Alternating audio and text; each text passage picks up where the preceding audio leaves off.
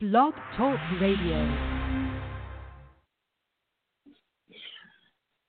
PSA Hip Hop, man. It's your boy, Three Letter Man and Watts, man. We finally here for the 1990s list that everyone's been asking about. Watts, what's popping, my brother? What's popping, brother? How you? You know the vibes, man. Brother, we here, man. We did a 1980s list, and it's only fitting for months. People been asking, Three Watts, where's the 90s list at? It's the pandemic. You should, you guys are home now. You should be dropping this. Yes, but let me give you sidebars also on this list, people. This is top 50 list from Three on Watts in our opinion. So there's gonna be albums in there that we have to respect. There's gonna be al- albums that meant a lot to Watts' soul and my soul, and a mixture of people that you know.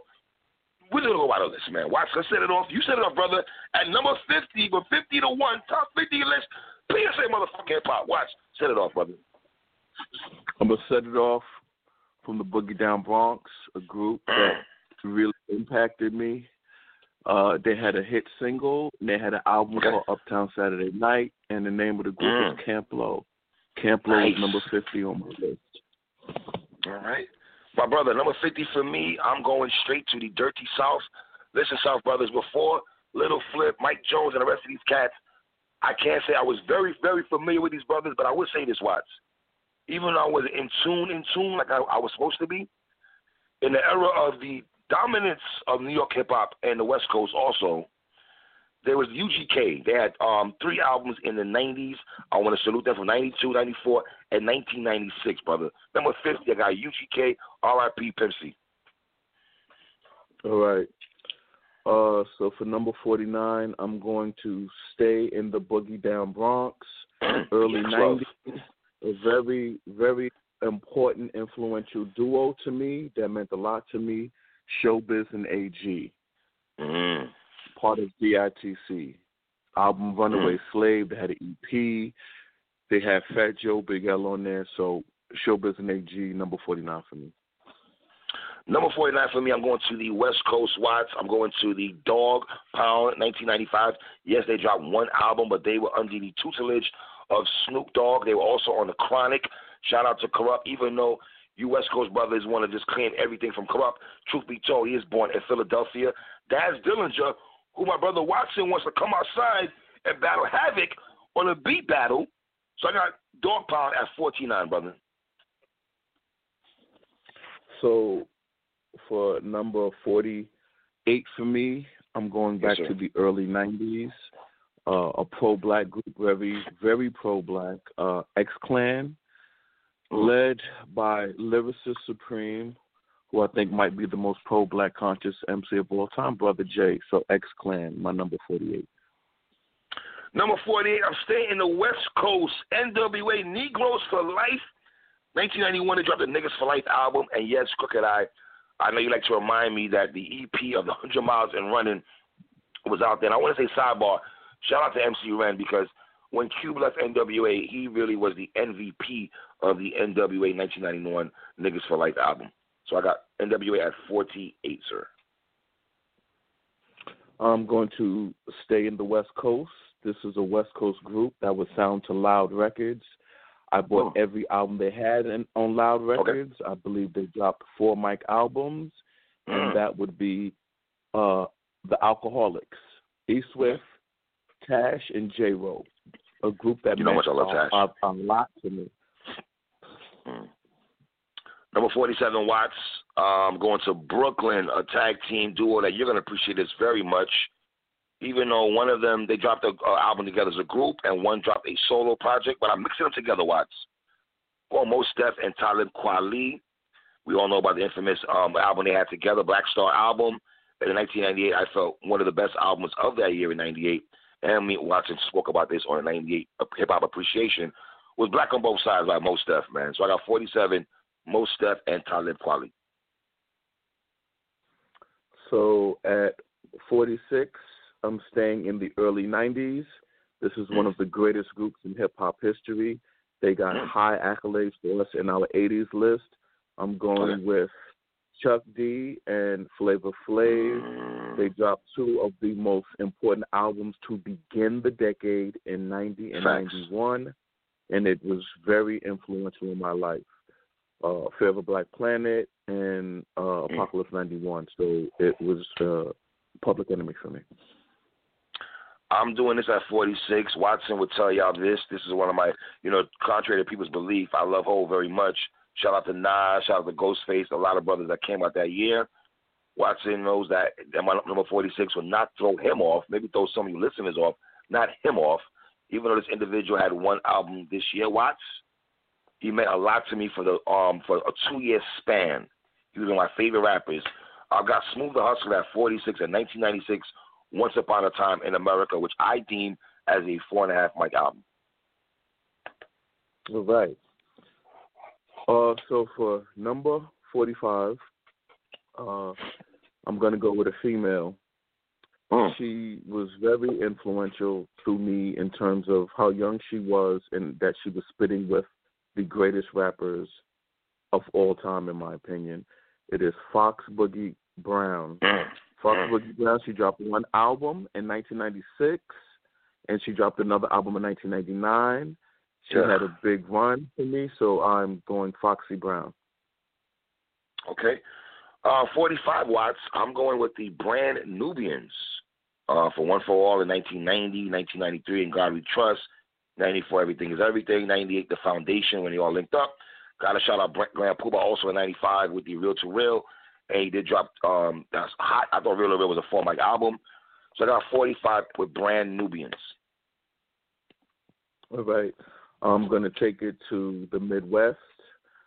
Um, this is a group that constantly, constantly played on BET, BET Mm. Rap City Countdown. I they just, Okay. I felt like they were in my living room every weekend. It is Bone Thugs and Harmony. Boom, boom, Mm. boom, boom. Meet me What at the number is that? crossroads. Where we at? We're at 44 now, right? Yes, 44. Pardon, sir. Pardon, sir. Right, right, right. 44. All right. 44 watts. You said you got Bone at 44? Yes. Okay. I asked Jeru the Damaja at 44, man. Um, 1994, The Sun Rises in the East. Some of us deem that as a classic. Me and Watson was getting litzy off Primo playing Come Clean yesterday. Even though Primo you did not play Dirty Wild Scoundrels, that's neither here nor there. Um, Jeru, listen, man, the last two albums that you dropped, I was very disappointed. I ran to the store to cop Rap the Math, but I got J. The Damage at 44. I'm going to go to the South. Mm. When I was living in the South um, and was heavy into my Wu Tang era, my Southern Mm. brothers were like, "We're going to put you onto these this duo from Atlanta," and that duo became arguably one of the greatest duos of all time. And that duo is Big Boi and Andre 3000 Outkast. Okay. Uh, 43 watts. I'm going to Queens. Uh, one brother hails from Queensbridge. The other one's from Lefrak City. I'm going Capone and Noreaga. 1997, The War Report. Um, we all know, and also Watson loves to remind me that tragedy. Not only Nori held that down, album down, was also a tragedy. We also have 1998 with N.O.R.E. E album for Nori, the birth of Pharrell, so to speak. And 1999, I know nobody goes too crazy about this album, um, but we all went and bought it because of his second album, the anticipation for it, uh, was Melvin Flynt. So I got Capone and Noreaga at 43 watts. 42 for me is a group that was that I was in love with. They are from Southside Jamaica, Queens. I Mm. thought they had one of the greatest hype men of all time. I thought they had Mhm. one of the greatest movements. They made the great party music. I am talking about Lex Coupe Beamer and the Benz. I am before Lloyd Banks did Beamer, Benz, and Bentley. I am talking about the Lost Boyz and Mr. Cheeks. Very influential for the mid 90s. That mid 90s run of 95 to 97, very, very impactful, influential to me. Okay. Uh, no- number 42, sir. I'm going to the BX. Um, yes, this individual had one album, and he also featured on a group um, effort album that when it came together. I got Big Pun at 42, of course, Capital Punishment, and the Terror Squad album that dropped that year. I got Big Pun, even though he had one solo album, it meant everything to me. And again, I got to say, RZA, why did you not play Chess Chess last night? That's neither here nor there, brother. But I got Big Pun at 42. 41, I have someone that DJ Premier played last night in the battle. He played the real hip hop by Das EFX. In the Mm. early 90s, Das EFX was the most imitated rap group maybe in hip hop history. To you guys on the West Coast who want to who want to question me, uh, remember Das, remember Ice Cube had that song, uh, wreck, wreck yourself before you check yourself. Yeah, so Facts. uh, that, Love that that is how impactful Das EFX was. They absolutely dominated hip hop, and that and that had a strong impact on me. So Das EFX, number forty one. Okay. 41 for me, Watts, um, is a group that you just spoke about earlier. Um, going to, to the Midwest, I got Bone, Bone, Bone, Bone, Bone, Bone Thugs and Harmony. One, two, count them, three albums in the 90s. Pardon self. Also, on top of that, in the era of the dominance of East Coast, West Coast, we had a Midwest Brothers, R.I.P. Easy E, because Easy E was the person that actually brought us Bone Thugs and Harmony, man. And a lot of people know me and Watson do a lot of hip hop appreciations. That what we that's what we known for. And a lot of you guys I noticed y'all show Bone a lot of love, man. So I got Bone at forty one Watts. I am going to Yonkers. Yo, Yonkers has a trio of brothers who man? started in the 90s, but they really put all their best music out in the 2000s. So people shouldn't freak out why they you think they're low That's on this crazy. list, but this is just they put out only one album, and they will tell Mhm. you it wasn't their favorite album, but it's the lot. Uh, I don't think I need to go into detail about why I have the LOX in the 90s, but like I said, Mhm. They really, really put out the majority of the That's best material in the 2000s. So the LOX. My guy, on everything I love, I got the LOX at number forty also. That's crazy. And yeah, me and Watson haven't really spoke about we have a numbers here. I think that's crazy. I have the LOX at 40, 1988, Money Power Respect. Before that, me and Watson was definitely rocking out to the LOX mixtape game. Well, well, well. Oh, see, I got the locks, LOX, Living Off Experience, YO at 40. That's crazy.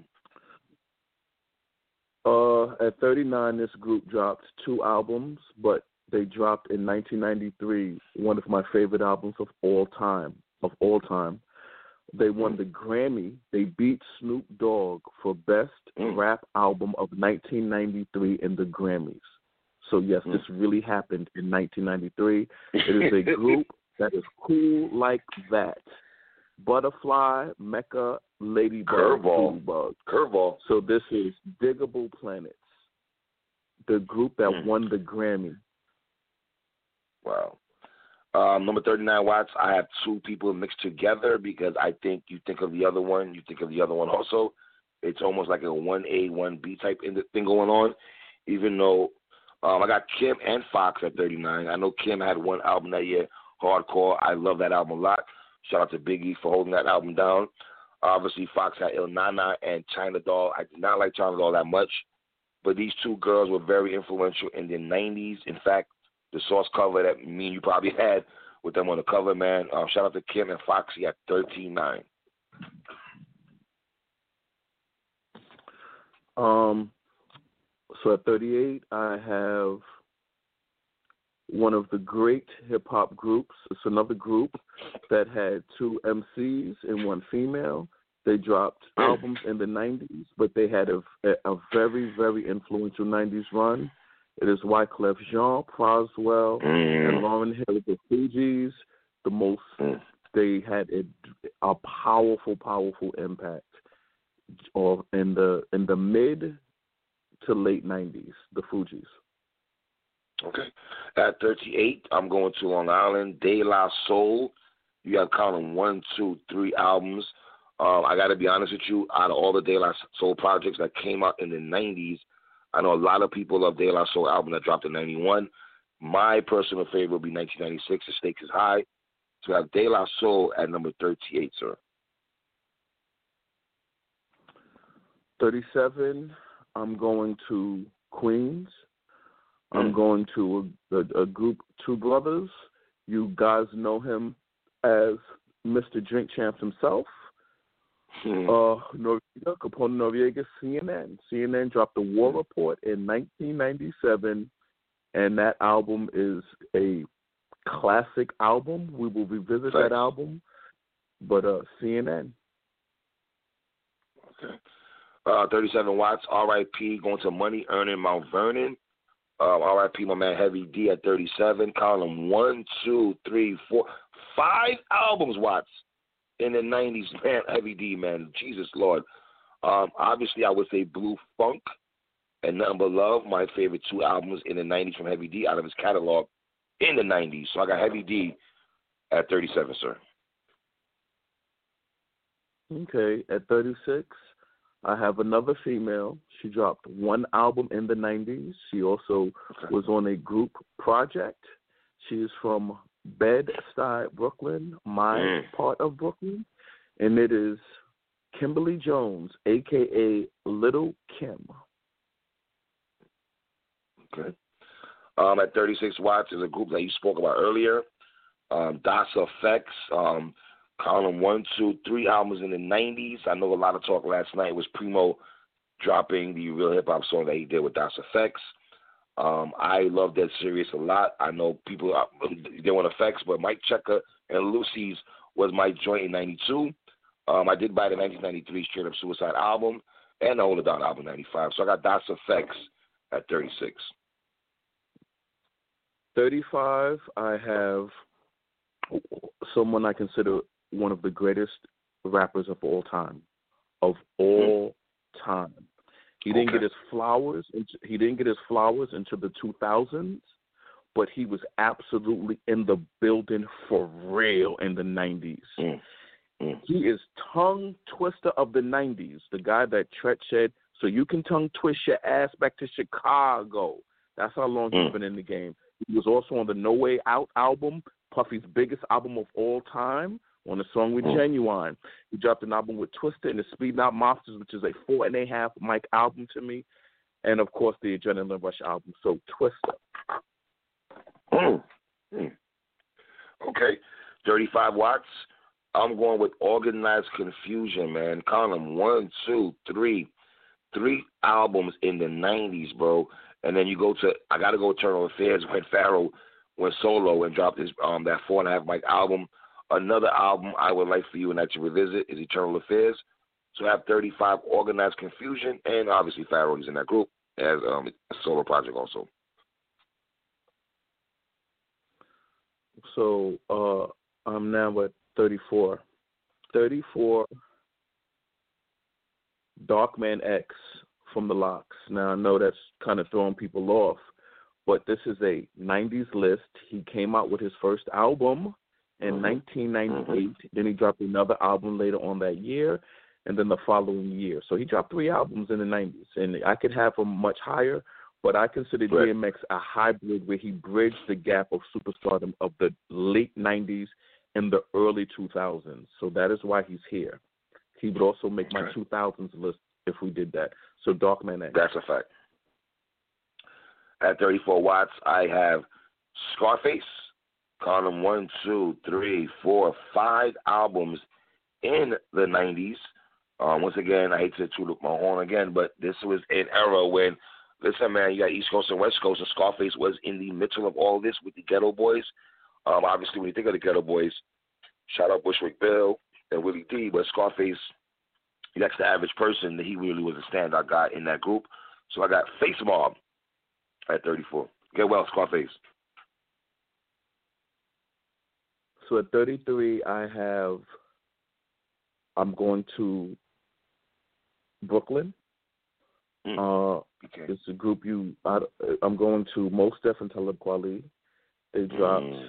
Mos Def and Talib Kweli, a Black Star. They dropped that in 1998. That album is a. I consider that a classic album. I consider that an album that I would put against basically any album. It's that great. Mm. Uh, they both went on to have solo careers. Talib Kweli had a more extensive solo career, but most different Talib Kweli. Okay. Um, at 33 watts is a group that you spoke about earlier from Q, Q, uh, from Queens. I'm going to Lost Boyz. Um, three albums in the 90s. R.I.P. Freaky Ta. And something that, I mean, if you're a hip hop head, we all did the Lost Boyz dance back in the day. Um, Renee was one of my favorite songs. I'm not going to lie. Um, Lex Jeeps, Beams, and all that. I love the Lost Boyz, man. 33, man. LB fam for life. 32, I'm going to the Bronx. He dropped one album in the 90s, and that one album is one of my favorite albums of all time. It's I consider it one of the greatest lyrical albums of all time. Capital mm. Punishment by Big Moon Dog Punisher. okay. At 32 watts, I'm going with K Solo, man. Two albums in the 90s, man. But I'm to be real, man. I really was a K Solo fan. Like, I have to emphasize that, man. Fugitive is one of my favorite songs. I mean, we people always go into um Your Mom's in My Business, as they should. But I love Fugitive. I love I Can't Hold It Back. I love the song Letterman. I love a lot of joints from K Solo, man. This guy I thought was real dope. Um, I love. I know Redman gets love in Death Squad, but man, um, mean Hit Squad, part of me, but I love K Solo a lot, man. K Solo at thirty-two. At thirty-one, I'm going to Ja Rule. To people who don't know what I mean when I say Ja Rule, I'm talking about New Rochelle, New York, New York, and that is Brand Nubians. I cannot mm. emphasize enough the impact that Brand Nubians had on me. Brand Nubians meant more to me than maybe any rapper, but than any rap between 1990 and 1993, with Grand Puba and um, the 90 album and Grand Puba's album, and then the album with Punks Jump Up to Get Beat Down. That meant everything to me. That that that, it, it's a five mic meaning to me. People are looking at him like, how could you have them so low? Just it's it was early '90s and Brand Nubians 31 meant everything to me. Okay. At 31, I'm going with Busta Rhymes, man. Three albums in the 90s, The Coming, with Everything's Remain Raw and all that. 97, with Disaster Strikes, with Rhymes the Law. And 1998, The Extinction Level Event. My favorite Busta Rhymes album would be the one in 1998. I got Busta Bus at 31. I'm one of my top five performers of all time seeing live in hip hop history. Busta Rhymes 31. At number 30, I have Busta Rhymes.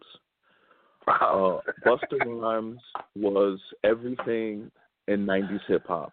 From Leaders of the New mm-hmm. School to his verses on Flavor in Your Ear remix, his remix, his crazy remix with Busta Rhymes, um, his innovative videos with Missy, and um, so you know he made those just incredible videos. Yes. Uh, so I I agree with everything you said. Uh, people are like would wonder like how could you have Busta Rhymes so low?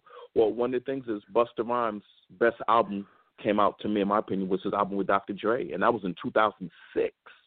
Uh, Busta wow. Rhymes was a great, great MC in the 2000s also, so he, he make my 2000s list. Well, this is no slight on Busta. Busta's one of the all-time greatest MCs who has ever lived. So Busta Rhymes number thirty. At thirty, I'm going to the BX. I have Fat Joe. Um, three albums in the '90s, man. Represent Jealous One's Envy, Don Carter, Gina, Fat Joe. I know you're somewhere want to throw up. That Primo did not play one song from you last night, brother, but it is okay. It's okay. Um, I got Fat Joe at 30, and he introduced us to Pun. Holla at me. Number 29. I have the overweight lovers in the house. You already talked about him, but this man is an all-time great. It is Heavy D, rest in peace, Heavy D. But Heavy D was prolific in the late '80s and prolific in the '90s. Uh, the first time I ever heard Big was on the Heavy D album, Blue Funk. Facts. An album that I love. One of my greatest posse cuts of all time is a posse cut called "Don't Curse." It's a heavy Ooh. D posse cut.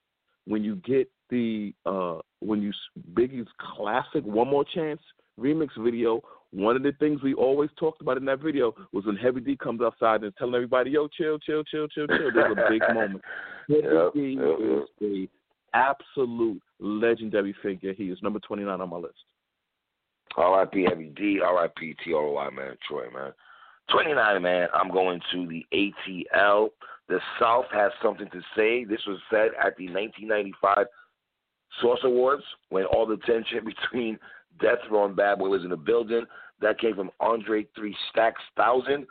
Um, three dope albums in the 90s Southern Playlistic in 94, ATLiens in 1996, and one of my favorite Outkast albums is Aquemini. For all you nerds out there that always going to put Andre 3000 at number three and have Big Boi at 29, I hate when y'all do that. Y'all trying to make it sound like Three Stacks is way better than Big Boi. I don't like that kind of talk.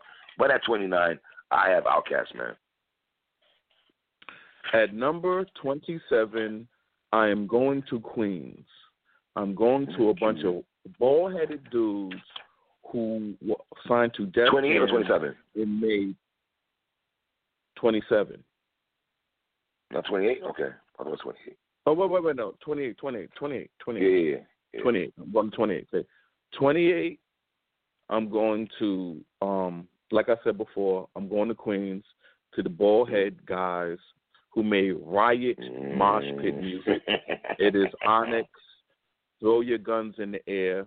They had Sticky Fingaz, who was spitting arguably the best closing verses of the Facts. 90s. Facts. Um, Thanks. in 1990, they dropped an album called "Shut 'Em Down," which is a four and a half to five mic classic for me. It is a personal, absolute classic to me. I loved Onyx. Onyx number twenty-seven, number twenty-eight for me. At number 28 Watts is a group you spoke about earlier, man. Um, these brothers from late 80s going into the 90s meant a lot to me and you especially. Um, I call him the Malcolm X of hip hop. His voice alone, when he raps, it grabs your atten- attention. I'm going with Public Enemy at 28. Fear the Black Planet, I got that as a five mic album. And The Enemy Strikes Back as a four and a half mic album. Even though they dropped two other albums in the 90s, but those two particular albums meant a lot to me, man. I got Public Enemy at 28. At number 27, I have one of the greatest rappers in terms of longevity in hip hop history. He mm. is from the Bronx, New York. He always loves to talk about Trinity Ave. He introduced, Mm. he brought us, he brought us Big Pun. I am talking about Don Cartagena himself, Fat Joe, at number 27, who uh, I think does not get the credit he deserves for his longevity. He is before he dropped his solo album in 93 for crying out loud. He had his famous single that Red Alert used to play every day, Flow Joe. Everybody knows Fat Joe's in town. Enough respect to the boogie down. So Fat Joe, number 27. At 27, I'm going to Queens right quick, man. Another dude, um, Watson just used the word longevity. Um, this brother just came off a project with 38 Special right there, man. Son of G Rap. I got Kool G Rap at 27. Count them one, two, three, four albums in the 90s. And I'm going to say this right here. A lot of them joints, at least three of them joints are four and a half mic, four mic albums, man. I got G Rap, Nas's son. I know we say Rakim a lot. Make sure you give G Rap his goddamn respect, man. I got G Rap at 27. You lose because you got those street blues. Talk to me, man. At number 26, I have a group from Philadelphia, mm. Pennsylvania. It is a group that has a drummer by the name of Questlove, and they have a lead rapper who is arguably the greatest MC who has ever lived. His name is Tariq, aka Black Thought. You guys may know him because you see him on television night shows, or you may know him from a Funk Master Flex freestyle. But in the 90s, the Roots were very important to me. Like I said, in 1996, they dropped what I consider one of the all-time great lyrical albums, Illadelph Half Life, which to me personally is a five mic album. They also dropped their 99 album with Erykah Badu and Eve, but I have the Roots at 26, led by arguably the greatest rapper who ever lived in Black Thought. Mm. At 26, I'm going to YO. It's a rapper you spoke about um, a minute ago, and yes, he dropped late 90s, and I mean late. But one album, I mean, this guy's he's he's coming here after the Bad Boy era, which Puff and Mase, and it's so funny. Today I saw a clip running around on social media when they were at the Apollo, and I'm talking about LL Cool J, Redman, Method Man, and this man, Darkman X, And after Method Man spit his verse, when X came out, the crowd went crazy. This is an individual that I've seen live at least three times, and this man, I mean, his Dark and Hell and Hot is a very one of my favorite albums. But he also dropped two albums in 1999, just like Nas did in '98. I got DMX at 26, man. Holla at me, yo? At tw- at 25, I have an MC who you rated the number one MC of mm. the 80s, and he also okay. made it deeply into the 90s. He is someone who Crooked I just recently interviewed. He is mm. what people will say the modern day all time great MC. If people say that, I have no issue with it. I can agree. I one of them. Changed hip hop. Uh, if you want to know, I am talking about Rakim at 25. If people want to know how mean you feel about Rakim, you just listen to our '80s list. He was he was number one for he was number one for you. He was number three for me in the '80s. He's here. He's 25 for me. In the '90s, he he had the, arguably the best song on the Juice soundtrack. It's between that and mm-hmm. Uptown Anthem. Know the Ledge. He dropped 2 mm. albums. He dropped three albums. But Rakim is what we, you know how we feel about Rakim. You just listen to yes. So I got Rakim, who smoothly, effortlessly pivotal, pivotal, made it into. He made a smooth transition into the '90s. Rakim. Um, at 25 watts, I'm going to the West Coast, man. Um, I think I, I don't know if he spoke about his brothers yet. I apologize. I don't know if he did yet. But I'm going to the West Coast. Obviously, we have Cube, Cypress Hill, Ras Kass, the other Funk Homo Sapien, a lot of brothers, man. But group wise, these is one of my favorite dudes from the West Coast, man. Listen, man, 1993 21 and over, 1996 Coast to Coast, and 1997 Liquidation, man. Three solid, dope albums. I even forced me to buy Tash's solo album, the Fast Life album. I got the Alkaholiks, man, the Liks, baby. I mean, the Liks at 25. At 24, I have a duo that I that I believe has the most underrated MC in hip hop history. The most underrated. They come from Narule, aka New mm. Rochelle. Mm. Pete Rock and CL Smooth mm. dropped absolutely one of the greatest albums of the entire decade. Mecca and the Soul Brother dropped mm-hmm. BT Also Out with the Mm-hmm. creator. Uh, and dropped arguably the greatest the greatest song in hip hop history, and they reminisce over you. Uh, they also dropped the follow up album, The Main Ingredient, that had Straighten It Out. So yes, if you want to know, if you want to get a master class in production and a master class in five mic lyricism, Pete Rock and CL Smooth. Wow. At 24, I got to go here, man. I think obviously we do a lot of we talk hip hop here and we talk about albums and groups, right? This particular group, I felt they didn't really get the love to 1996, but man, I mean, they dropped a, a album that I gotta say, man, you got two MCs and one lady, and the lady was better than the other two dudes. No shade to Wyclef, no shade to you, Pras. But I got the Fugees, man. 94 Blunted on reality and 96 to score. Even though I did love Mona Lisa and I did love the remix to Vocab, I got the Fugees at 24, Paul. At 23, I have an MC who Talib Kweli said, because this MC has asthma and the fact that he has great breath control, he might be the greatest MC who ever lived. Okay? Mm. This MC has impacted the entire decade of the 90s. He is someone that Crooked I says himself, I am the Long Beach version of him. Mm. I am mm. talking about the mighty Pharoahe, Pharoahe Monch from Organized Confusion. Pharoahe Monch from Fudge Pudge, I figure the eight inches of me will be the remedy. That guy who ended up in 1991 Source giving five mics to their album, that guy from Stress, the phenomenal song, um, and the guy who literally ended the decade in 1999 with Internal Affairs, another four and a half to five mic album. Pharoahe Monch number 23. Mm. Oh, I like that talk. Um, for my 23 is a brother you just spoke about a couple of notches down, Um, like you said a second ago, if you want to hear how we feel about this individual in the 80s, please feel free. I had this brother at number one, but I have him in the 90s at number 23. Watson just spoke about the Juice soundtrack. You can go to Don't Sweat the Technique, Uptown Anthem, Tomato Tomato. It doesn't really matter. Um, the transition going into the 80s and then going into the 90s. A lot of brothers, Slick Rick didn't make my list. So you can look at Big Daddy Kane didn't make my list.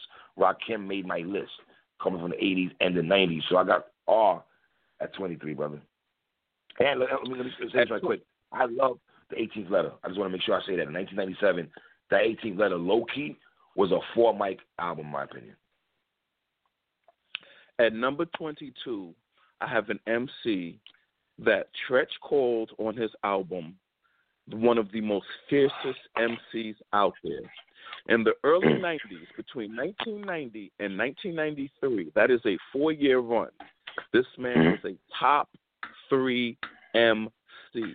I already talked about his group, but I have to talk to, about him as an individual. I'm talking about Grand Puba, Mr. 360 Degrees himself. Mm, mm, mm. Uh, he was considered one of the best MCs in the in the early 90s. Just just no debate from it. From late 80s to the early 90s, Grand Puba was absolutely one of the best and one of my favorite MCs. Grand Puba, number 22.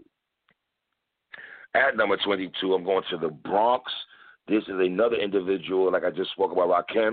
He's another brother that was in the 80s and made a very, very smooth transition going into the 90s, man.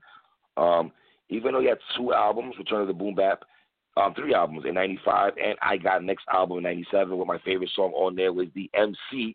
Love that joint. Another brother that I've seen perform live twice in my life. Um, KRS-One, Knowledge Reigns Supreme, over nearly everybody, man. I got KRS-One at 22. At number 21, I am going to Brownsville, Brooklyn, to a duo, to a duo that has, to this day, I still listen to their music, and their music still gets me hype. I consider them one of the most hardcore, most amped, lit uh, duos. It is Billy Danze and Little Fame, MOP. How about some hardcore? Yes, those brothers, Classic. the Mash Out Posse, number 21. Number 21, Watson spoke about this group a second ago. I'm going to Illadelph. Fake niggas don't go platinum, they go aluminum. Do you want more 94? Listen, we could talk about the 91 album. I wasn't really in tune to that, so I'm not going to fake the jacks on y'all. But 94, Do You Want More album, and Illadelph Half Life, and Things Fall Apart in 1999. One of the best groups I've seen live with a live band. Sorry, brand new heavies. I'm talking about the Roots, man. I got the Roots at 21. Watts. At number 20, at, at number 20, I have a group that I consider to be the absolute leaders of the native tongue movement. And they sort of get lost mm. as the mm. leaders because – you know, hip hop history is funny. Sometimes unsung heroes don't get talked about. But this is De La Soul, a group that absolutely made noise in the late 80s and they set off the 90s. A source verified five mic album and De La Soul is Dead. This is a five mic album to me. I consider it one of the greatest albums of the 90s. Uh, they did a remix to Buddy, which is one of the biggest songs. Mm-hmm. Their follow up album in 1993, Balloon Mind State, was a master class in jazz hip hop fusion. Uh, these guys do not get the flowers that Tribe Called Quest gets, but they should mm-hmm. absolutely. So De La Soul, number 20. Okay. At number 20, Brothers from Brentwood, Long Island, another group that made a very smooth transition from the 80s going into the 90s. All their titles of their albums is called Business. Hey, Kanye West, check this out, brother. I like their Gold Digger song more than your Gold Digger song, sir. How about that? I'm going Erick and Parrish, Making Dollars. Three albums in the 90s, Watts, but between the three, I appreciated Business as Usual and a very slept on album in 1992, Business Never Personal. I got EPMD at number 20. At number 19, I have I'm going to New Jersey. Uh-oh, and I'm going to Naughty by Nature. Wow. Led by can't, led by the treacherous MC. Can't leave this up. The, the, the treacherous MC Treach, 1991. That album is one of the most important albums of the 90s. When Crooked I interviewed Eminem, Eminem was absolutely rapping lyrics off of yes. this album word for word. Yes. Treach was, and I repeat, I'm going to quote Ed Lover. When Treach got on the mic at Madison Square Garden, he said all the other MCs on the card had fear in their eyes watching this mm. man perform and spit his lyrics. Treach is a lyrical genius. I have Naughty by Nature, uh, who dropped four albums in the 90s. Yes, and yes. So the first three of them were amazing, amazing yes. albums. Uh, and Treach was in the early 90s, before Biggie, Jay Z, and Nas. To me, it was Treach and Grand Puba as the two new nasty dudes. So Naughty by Nature, number 19. At number 19, I got the same group as this guy. It was crazy. I got Naughty by Nature at number 19. Everything Watson said, I triple co sign that. We just spoke about Eminem quoting Yoke the Joker, bar for bar, life for life with Treach.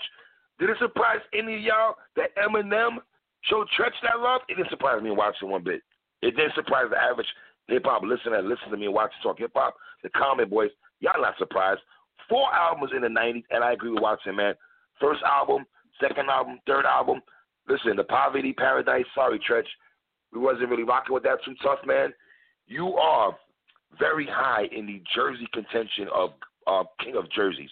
Joe Budden loves talking that King of Jersey talk, no doubt, but you are very high in, in that, in my opinion, man. Um, one of the few brothers that Tupac had a very um, he, he loved the hell out of Treach, man. Treach was that dude, man. Everything Watson said, I agree with, man. I have nothing else, man. Naughty by nature at number 19. Yes, sir. It's crazy we both got 19. Naughty by nature, that's wild. At number 18, I have a collective. Instead of taking them individually, I needed to use them as a collective because the impact on me was so profound. It meant everything to me. To mm-hmm. to put this in perspective, this is a collective from Brooklyn, New York. In the era of the 90s, between 1992, 93, 94, 95, 96, this group meant as much to me as Nas and Biggie. They they they meant the same, and Mobb Deep. They and, and everything those groups meant to me, they meant the same to me. I am talking about the Boot Camp Click, Black mm. Moon, OGC, The Shining, um, Heltah Skeltah. That group, that collective, meant everything to me. So Boot Camp Click, number eighteen. At number 18 was a group that Watson was hell bent that DJ Premier, if he doesn't play this Stick to My Gun song, I'm going to go eight ish on you, Primo. But he went to a song that I loved a lot, Breaking the Rules. I spoke to Havoc from Mobb Deep yesterday. I told Havoc this. Besides y'all, these are the most hardest Negroes coming out of New York City. And, and, and shout out to the mall because they from Queens, but listen, I'm a Brooklyn nigga, man. Brownsville, okay? Jada Kiss, that belongs to Little Fame, my guy. No disrespect, though, man. Three albums in the '90s, Firing Squad, To the Death, To the Death, and First Family for Life was a very underrated album in 1998. I got Mash Out Posse, Little Fame, and Billy Danze, and Little Fame just did an album with him and um Sean Price um early this year, man. So MOP, let me give it up real quick, man, to the Mash Out Posse. Number 17, uh, we're talking about a group that you already talked about earlier. Brothers from Brent, Long Island. Brothers from Brent, Long Island. Brothers introduced us to Das EFX, Redman, and K Solo. Facts. They also are. Das EFX. If I overall look at my all-time greatest groups, Uh, EPMD is on the same plateau as any hip hop group that has ever lived. To me personally, I thought they made an effortless, smooth transition into the '90s before they had that breakup. But EPMD means everything to me. To know uh, me and Three did an EPMD appreciation. Uh, so check it out. this is a group that means everything to me. I think Erick Sermon is absolutely slept on as a producer, absolutely slept on as a producer. But EPMD meant everything to me. We're at the point in the list where everybody we name is means everything. And Yeah, EPMD, fact. the fact that they made my 80s list and my 90s list speaks volumes for how Yes. good they were. So I have EPMD at number 17. My brother, I'm going to number 17. I'm going to Queens. I'm going to Farmers Boulevard, Mr. Watson. So you already know the vibes when I say that, sir. You'll catch that early. Um, in 1990, I want to say Mama Said Knock You Out was one of the best albums of that year. He had two other albums, 14 Shots to the Dome and Phenomenon. Um, I would say Mama Said Knock You Out was the um, standard song. This is a brother. I always say this, man. That GOAT talk that Jay Z talks about and all that, and go to go, go greatest rapper of all time. In my opinion, this no disrespect to KRS One, Rakim, Slick Rick, Kane, all those guys, man, but this dude right here, man, fam, LL Cool J at number 17, man. Another brother, like I said, transition from the 80s into the 90s, into the 2000s, also early 2000s anyway. Um, this guy's been here for decades, man. Since '85, man. LL Cool J at 17 watts. At number 16, I'm going to the bubble that mothered this rap ish. I'm going to someone who I who I think is one of the all is is in conversation as one of the greatest MCs of all time. He absolutely Mm. made our 80s list. He absolutely ran through the 90s and stood toe to toe with any and every MC. I am talking about the Blast Master KRS Mm, I like that. who went Mhm. into the 90s with a megaton bomb. Um, when you want to talk about conscious rap, pro black rap, Yes. education rap, his 1990 album, That's Chris. He had one of the greatest boom bap songs of all time, Love's Gonna Get You. Uh, I will put his song Black Man in effect against anything Jay Electronica or Lamar ever wrote. I will put that song, Black Man in Effect, off of that album. Off of his second album where he went where he went by himself. He did an Mhm. album called uh, Sex Money uh, uh what was the name of the album? That's, well he, he he did another album uh Mhm. in ninety two and he had a song with uh Freddie Foxxx. But the point I'm making is he the transition he made into the 90s was effortless because he's a great MC. I mean, if you fast forward to 95, he had Spark Ism with Channel Live, Channel Live. and he bodied Wow. that. So you can just tell we're in we're in 1995, and KRS One is still rapping like with mad skills. He has collaborations with Primo. KRS Mhm. One, absolutely an all-time great MC. Number 16 on my list. Wow. Number 16, I'm going to Chi City.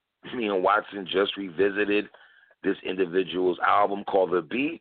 We also spoke about, you know, you guys go crazy over Con Weezy. Um, but me and Watson do believe strongly that this is one of Kanye West's best works that he's done. Um, 1992, Can I Borrow a Dollar?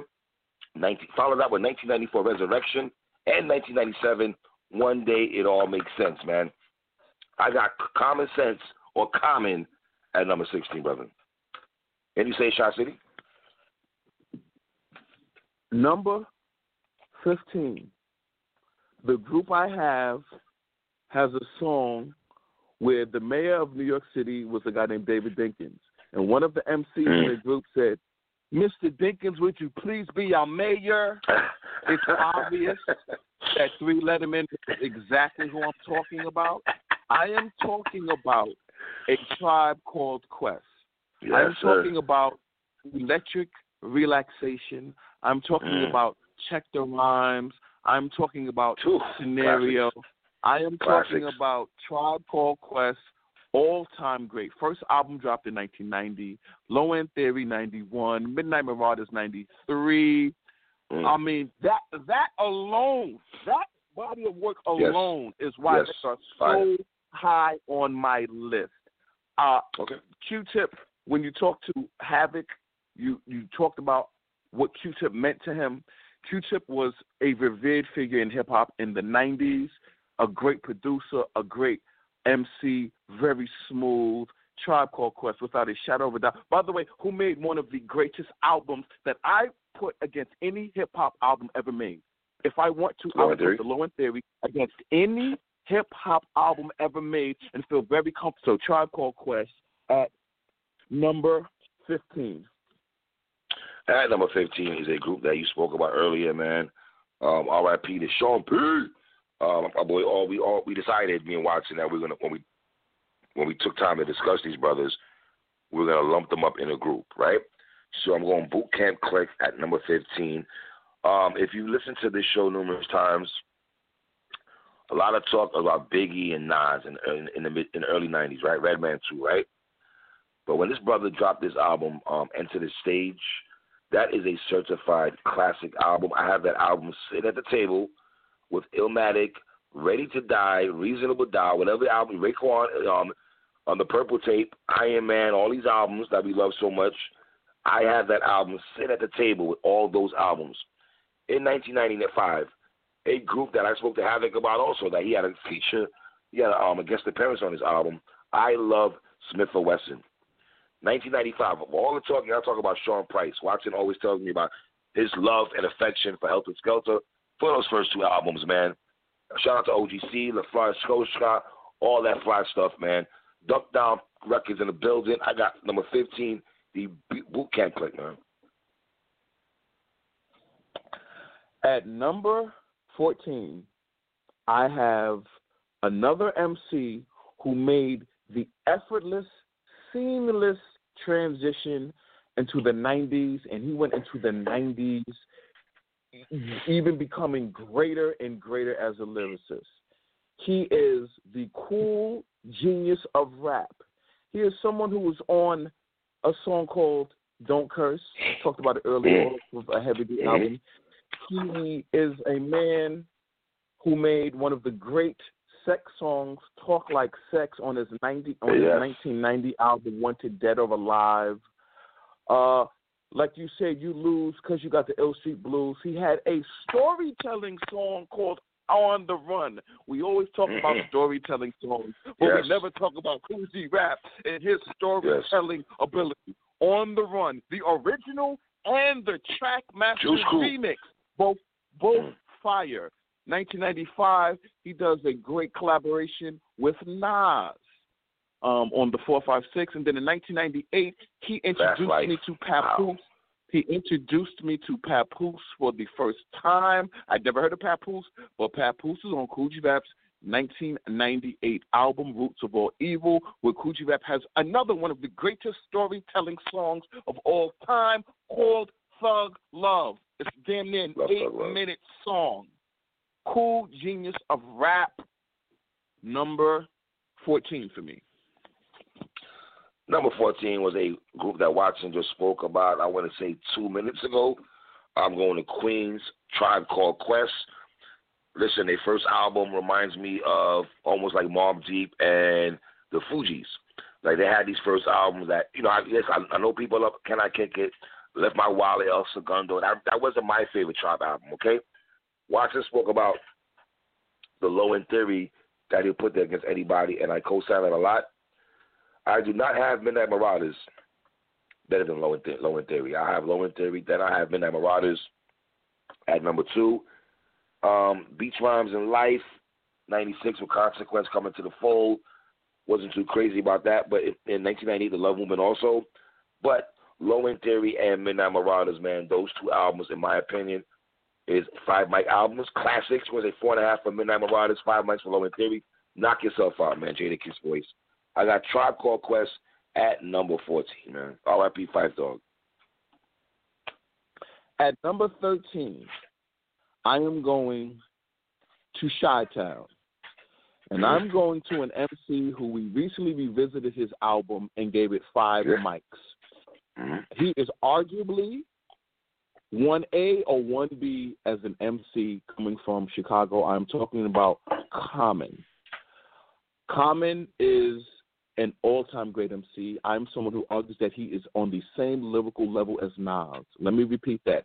I believe Common as lyrically is is as lyrically gifted as Nas. If you want to know how much how I feel about him, uh, I believe Resurrection is a five mic album. I brought the Breaker the album that had Breaker Breaker. I bought that album that had Breaker Breaker on it. I, I remember I bought the single, and that album came out in '92. I thought he completely defined the 90s.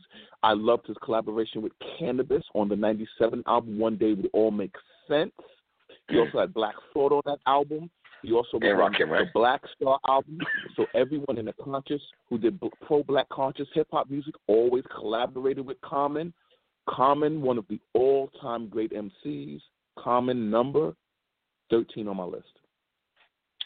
Number 13 is a group that you spoke about earlier, man. I'm going to with Pete Rock and CL Smooth. I always felt that CL Smooth was ahead of his time, just the way he rhymed, just the way his bars was, the music that he did. Pete Rock, I asked just yesterday, can you come outside and play with all these producers doing all these beat battles and everything like that? I am a very big fan of Pete Rock. Um, I think he hold his own with Premier and a lot of these other guys we speak about. I love Havoc. I love Dr. Dre, but I love Pete Rock just as much. I love those guys. Shut 'em down remix is one of the best beats in his in his resume. Um, we talk about All Souled Out with the creator, Mecca and the Soul Brother, man. The Basement, Skins, Ghettos of the Mind, Straighten It Out. Fire, fire album, man. I loved, like, I really love Skins with Grand Puba. Like, I really love that album, man. Introduced us to Grap Luva, I and I, and all that, man. Pete Rock and CL Smooth um, over the main ingredient, which I think is a very slept on album. People go to Mecca and the Soul Brother all the time. I really love the main ingredient with um with searching and I get physical and all that. I Camel City. There's a lot of joints on there that I love, man. And I'm not gonna leave out 1998's Pete Rock's Dolo album. Listen, DJ Khaled. Listen, K Slade it's a little bit different here. Y'all, you know, you niggas will grab niggas and get them in the lab and just try to jump up a bunch of niggas, and it does not work. I swear to God, I felt Pete Rock. It worked on Soul Survivor. Listen, watch. I'll go grab Inspectah Deck, um, Kurupt, and I'll make them do a drink together, and it's gonna sound fire. That's crazy to me. The Method Man solo joint, Strange Fruit. Come on, man. We're not playing, man. Pete Rock can see us smooth. At number 13, Pete Rock still doing beats till this day till this day. Did he not just do Smoke DZA? Did he not just do um, Skyzoo? An album that I had number two for 2019 album of the year. Shout out to Pete Rock and CL Smooth at number 13, man. At number 12, this MC uh, needs no introduction. He is considered by the majority of hip hop people to be the greatest rapper who's ever lived. He is Sean Carter from Marcy Projects. He's someone, if it gets TDS, he keeps one eye open like CBS. One of my mm. favorite Jay Z songs of all time, Can I Live? This is a man who was doing videos with Shyheim and ODB on Big Daddy Kane's album. He's been in the building for the entire 90s, dropped his first solo album in 1996. Uh, like he said, he turned the league out with reasonable doubt. Put your CDs out. Mm. Let's go song for song. The illest nigga doing it till he's proven wrong. Jay Z dropped. Jay Z ended the '90s with four albums: '96, '97, '98, '99. Consistency. Wow. That was just the beginning to show. That was the beginning of his of his eight in a row album run. And at number 12, I have Jigga S. Dot Carter. You must try harder. Competition is nada. Nada. at number 12, I'm going to Southside Jamaica Queens. Of course, we need Southside Jamaica Queens. A lot of you think of 50 Cent. Even though 50 Cent, we, for the first time, we heard him on a song called React and the videos of the hockey outfits and all that fly stuff, man. Watch us about Sticky Fingaz earlier, having five mic verses. The same way I love Jadakiss. All right? I'm telling you right now, Sticky Fingaz, the first thing about him, Last Days, Back the fuck up. Slam. Niggas got ball heads because of these niggas, man. All right? I loved Onyx. I loved Onyx. Like, back the fuck up is a five mic classic to me. All we got is us. Shut them down. So we're talking 93, 95, and 98. I got one five mic album and two four mic albums. You can make these guys higher, in my opinion, man. But have Onyx at number 12, man. At number 11, I have arguably the most influential rapper of all time. Of all time. The most influential rapper, the most influential, the most controversial rapper all time. Tupac Shakur. Wow. Tupac Shakur's impact on 90s. Tupac Shakur's impact on 90s hip hop is is is second to none. He is someone who has been debated every single year since his tragic passing. His legend has grown. His music, his catalog, his work ethic is second to none. He is, like I said, arguably the great, the, the most influential MC of all time. He is friend of the show, Crooked I's favorite MC of all time. Ja Rule used to get dissed. They used to call him a fake Tupac because he wore the bandana. Nas used to get criticized for if you wore a bandana and tied it in front of your head, mm-hmm. it was mm-hmm. Tupac. If you got tattoos wow. tatted over your body, it was Tupac. He has the mm-hmm. songs, Dear Mama. He has the the hardcore songs. He has the political songs. Basically, he checks every single box for hip hop superstardom. Yes. Arguably the most, not even arguably, the most influential, most talked about rapper of all time, Tupac Shakur, number 12 on my list.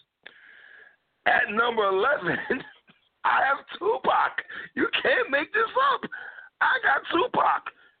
Listen, man, 91 2Pacalypse Now, 93 Strictly for My Niggas, 95 Me Against the World. While this man is locked up in Rikers Island, he's out here having the number one album in the country. 1996, where everybody tells me, yo, three, we know you New York niggas love Wu Tang Forever so much. We know you New York niggas love Life After Death so much. We know we know you New York niggas love Diplomatic Immunity. Shut your mouth, three. You better put some goddamn respect on All Eyez on Me. And a lot of niggas come at my neck. Hey, Pac, you even have a follower on Twitter who rides with me and, and Watson. He got a whole handle about you. It's, it's crazy. Tupac is not here to see this. That is people in 2020 that were him like this. Watch, like Watson said, the most influential rapper of all time. You got Brooklyn niggas, battle rappers named Math Hoffa running around making Pac Juice shirts. Not Biggie shirts, Pac Juice shirts. So I gotta give Tupac his respect. How many albums? You got one, two, three, four, five, six, seven. Even after '96 when he died, they were still dropping albums. His work ethic, obviously, was second to none because he was still dropping music as he passed away. So I have Tupac Shakur at number 11. Now we are into my top 10. Every group or MC that I name here are living legends of the 90s. I believe these are people who, um, I think I believe everyone I name in the 90s defined the entire decade.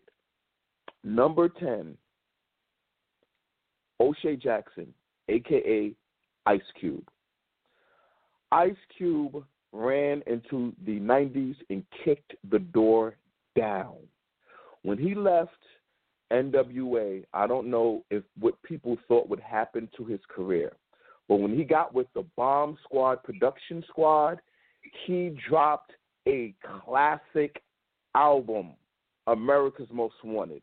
The following year, he dropped another album, Death Certificate. The following year, he dropped another album, The Predator. The following year, he dropped another album, Lethal Injection. Mm-hmm. Ice Cube does not get credit for his storytelling ability. He does not get credit for being a phenomenal ghostwriter. To me, mm-hmm. Ice Cube was the total living definition of what I thought West Coast hip hop was about. That's what I thought about Ice Cube. He had just think about what I said. He had a he came out the '90s and dropped an album every single year. Plus, he dropped that EP, Jacking for Beats. Give me that beat, fool. It's a full time jack. Full time jack move. Facts. I have. Then he did his his West Side Connection thing. Even towards the end of the decade, he dropped War and Peace Volume One in 1998. Mm-hmm. So when you talk about the decade of the 90s, Ice Cube, absolutely living legend, an MC that I have nothing but respect for. Rock with hard body. Ice Cube, number 10. At number 10, I'm staying in the West Coast, man. Wow. After listening to Watts talk about Cube, right? They're looking for another guy in the West Coast who could hold it down. Who could, you talking about a skinny dude from Long Beach, California, the same birthplace as friend of the show, my guy Crooked I. First heard this brother on the Deep Cover soundtrack. The anticipation for his first album, Doggy Style, and the anticipation. I would say this, boy. If there's one rapper in hip hop history, you could throw 50 Cent out there, you could throw Nas out there, a lot of dudes out there, but this dude is high, high on most anticipated going into his second album. Going into his second album. Okay? We all love The Chronic. We love Doggy Style. Dogfather, okay, eh. but man, oh man. I mean, me and Watson did a Snoop Dogg Doggy Style. We we revisited that album. You can go on the channel and go check that out.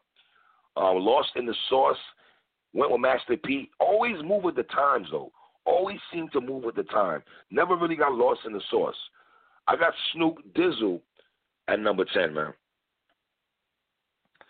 So let me piggyback off of what you said because Snoop Dogg is my number nine MC. I want people to really understand how big Snoop Dogg was.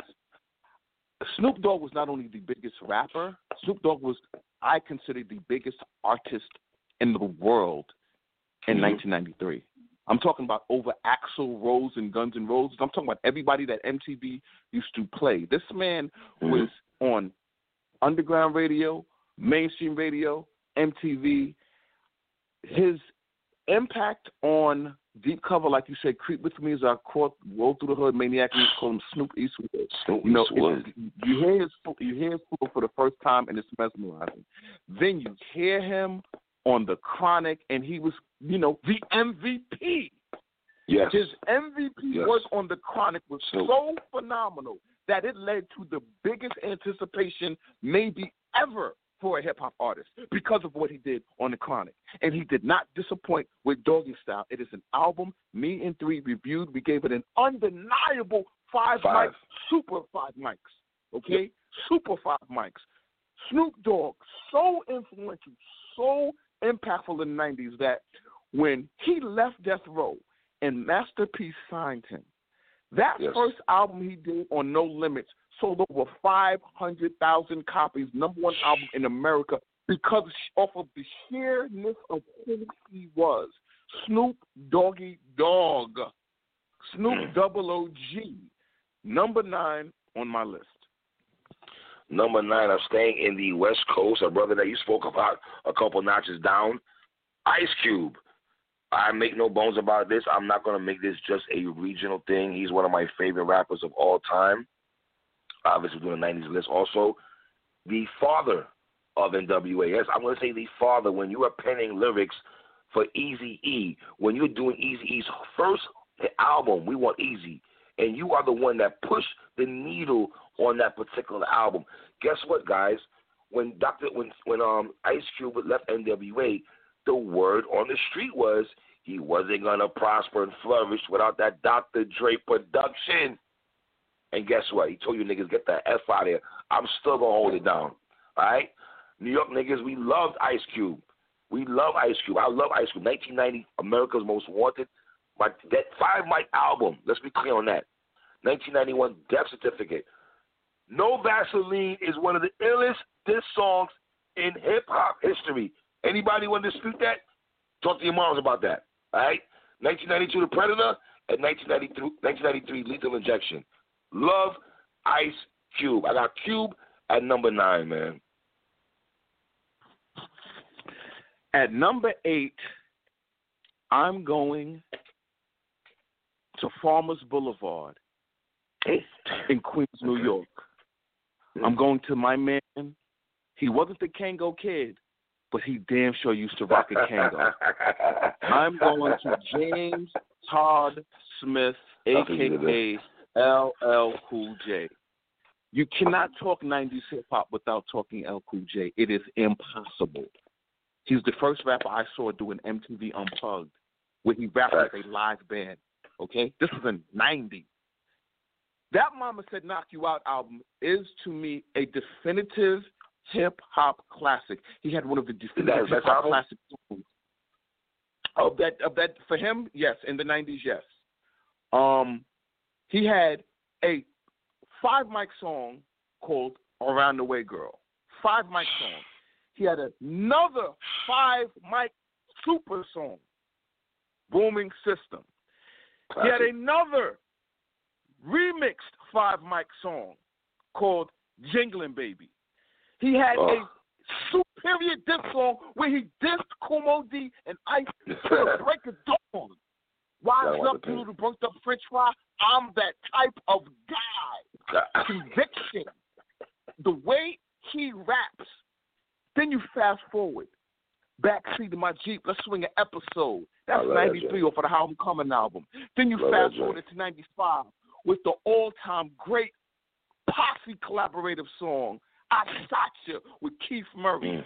Inga, Foxy Brown, Prodigy. This is 95. LL is still somebody making moves, doing mm. it and doing it well. He can always do the smooth. L could always navigate smooth hip hop to just lyrical hip hop.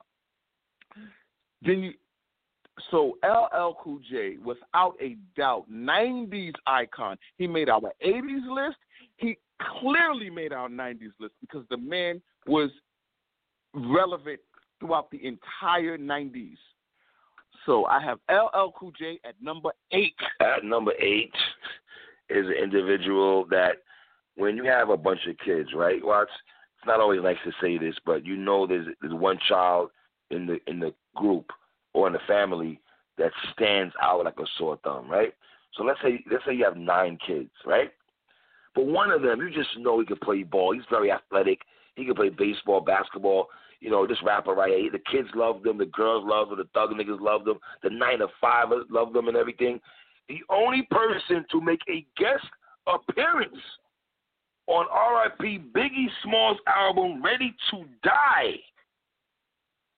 I'm talking about Method Man. A dude, I'm gonna say this again, man. When you have an album called Enter the Enter the Chambers, Wu Tang 36 Chambers, and this individual has the only solo joint on that album, and he, he's the first person to go. Like, listen, he's the first person we're gonna let go solo. It's not gonna be Raekwon. It's not gonna be Old Dirt. It's not gonna be Ghostface. It's gonna be Method Man. If all you niggas out there that try to front on Tical or Judgment Day, I have both those albums at four mic, strong four mic albums. One of the best live performers in hip hop history. Listen, he sat at the table with Buckshot, Nas, and Big. Nas and Big. Let's be clear. M E T H O D man. I got Method Man at number eight, my G.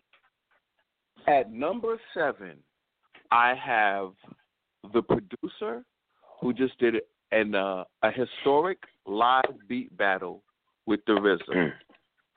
He was the backbone of a group one guy was from Boston, the other guy was from Texas, but their base of mm-hmm. operation was 100% Brooklyn, New York, and they made sure everybody knew about it.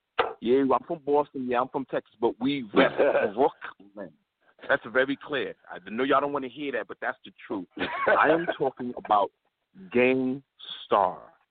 Mm. Gang Like, listen, man, if I'm going to be honest with myself and talk 90s hip hop and say, I don't care about who sold the most records. I don't care about who gets the most radio play. I'm talking strictly right. on a hip hop perspective. It is Gang Starr. Gang Starr dropped Five Mic Classic and Step in, Step in the Arena. Every album that they dropped in the 90s was either four and a half mics or five mics. From Step into the Arena to Daily Operation to Hard to Earn to Moment of Truth. I thought one of the tragedies of his beat battle with RZA is that he did not play his Gang Starr Right. music. He played only four songs. I'm Mhm. here to tell you, in the '90s, these brothers had five mic hip hop respect from everybody, five mic production, a highly underrated lyricist in Guru, highly underrated. These guys had anthems, they had street hits. Gang Starr number seven on my list. You can't make this up, man. At number seven, I had Gang Starr.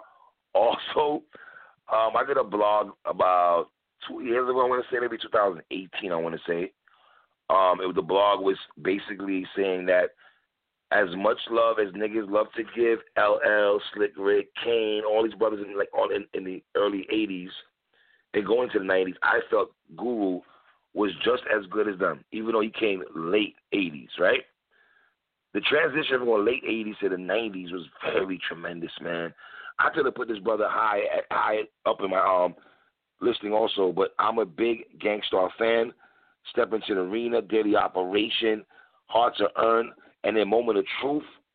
Like I love Guru, man. I I, I can't emphasize there's never there's I don't think there's any Gang Starr albums that's been lower than three and a half mic albums.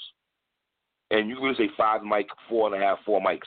But the contribution that they've done for hip hop, and I agree with everything Watson said, man. Hey, Primo, man, there was some joints last night. You could have played from Gang Starr, man. I'm all for the cash, a couple other joints though. But you did play above the clouds, though, my nigga. I'm not mad at you, man. Gang Starr at number seven for me, Watts. At number six is an MC whose name started trending on Twitter yesterday during the battle between Mm. Primo and RZA. And to me, I was kind of happy because I understood that this MC was everything Biggie, Jay Z, and Nas was. He was everything Biggie, Jay Z, and Nas was in the 90s. He was absolutely they equal, looking them eye to eye, and they respected him. I'm talking about M E T H O D, got me drinking. OE all night in the MPV. I'm talking about Method Man. I'm talking about Method Man from Cal. Yellow Style. I'm talking about Method Man from Bring the Pain. Method Man used to be the go-to MC in the 90s if you wanted a guest verse. Trends of Culture used to go to him for a guest verse. Onyx used to go to him for a guest verse. Mm. The Notorious B.I.G. used to go to him for a guest verse. On the Belly soundtrack, they had to go to him and DMX and Nas. Like Method Man was arguably the most in demand. By the way, he got a joint with you two Primo that you didn't play. Were you in in Limp Bizkit? You know what I'm saying? Mm. For the entire 90s, Method Man was one of the greatest artists. Um, the five people ahead of him that I have on this list, in my opinion, they're not really ahead of him. It's just I have to put, I have to finish this list out now. Right. So I like I I can't even make a case that they're over him, but Right. the impact of Method Man is and, and by the way, you said it earlier. Y'all trying to funnel to Cal and Judgment Day. Y'all out of your mind. Yeah, I don't like that. Because Yeah, I'm telling you mind now, crazy. Judgment Day meant everything to me. I, I love that to that album religiously, religiously. Uh, like, Torture is my favorite joint. Torture was my favorite joint on there. I love Torture. I'm never gonna take slander with with Judgment Day. Um, so I got Method Man at number six, man. At number six is a partner that Watson just spoke about when these two individuals linked up. Um, it was magic for us, and they did a song called How High. That was my joint. I'm going to Brick City. Um, Funk Dr. Spock Redman. Um, listen, man, what the album, having songs like How to Roll a Blunt and Blow Your Mind and Time for Some Action. 1994, Dare Iz a Darkside. We won New York. Tonight's the Night. Can't wait. Um, 1998, um, six Muddy Waters. Like this man dropped classic albums back to back to back. Do you know how hard that is for a man to drop back to back to back albums? Like that is very hard to do. Um, consistency, I would say, with his individual's name, man. Um, I got Funk Doctor Spock Redman at number six. He could be very high. Don't get it twisted, but it's just tomato tomato at this point. I got Redman at number six. At number five, I have one half of the of a group that you just interviewed. You just yesterday you interviewed Havoc. Um, Mm. Havoc is part of the group called Mobb Deep. So number five on my list in the '90s is Mobb Deep. 1993, they little shorties they dropped Juvenile Hell. You talked to him about it. They had a song on there called Hit It From the Back. Like he said, yo, I don't mind doing songs for shorties. You know what I'm saying? Like I'm Mhm. about that, so I got to do something for them.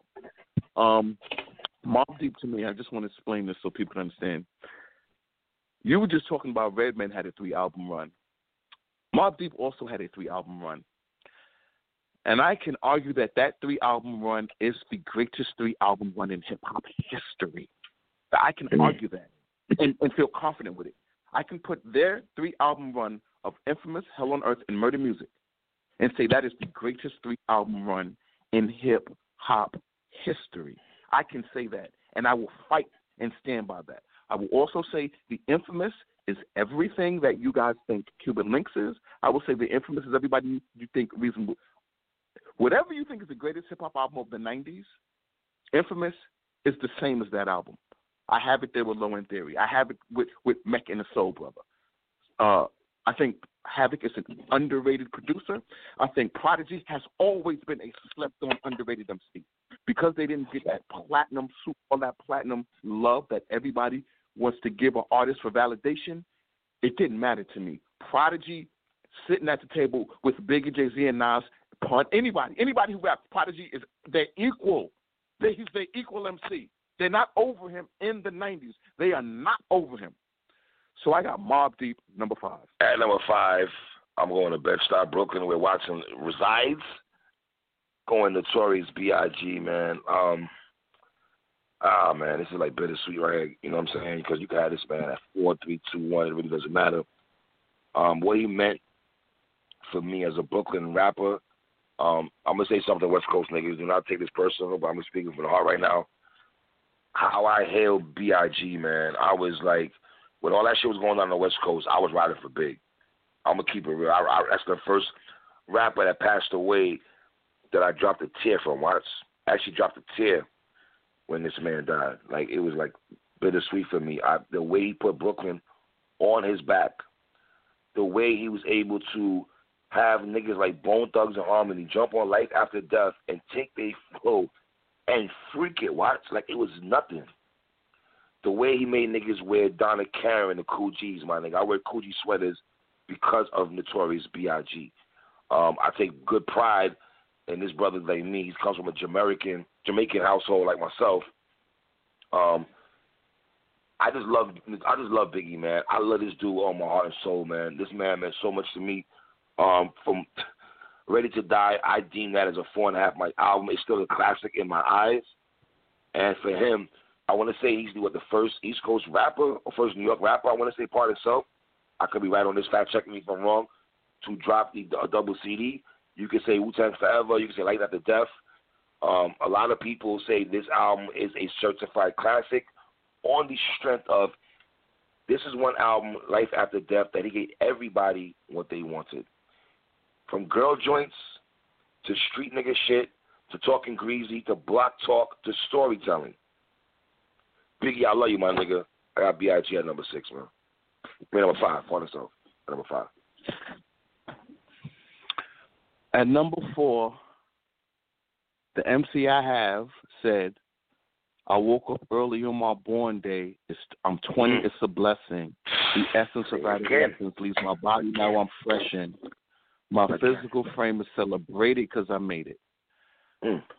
Nasty Nas, the young 16 year old from Queensbridge, the large professor, just threw on a song called Live at the Barbecue off of the Main Source album.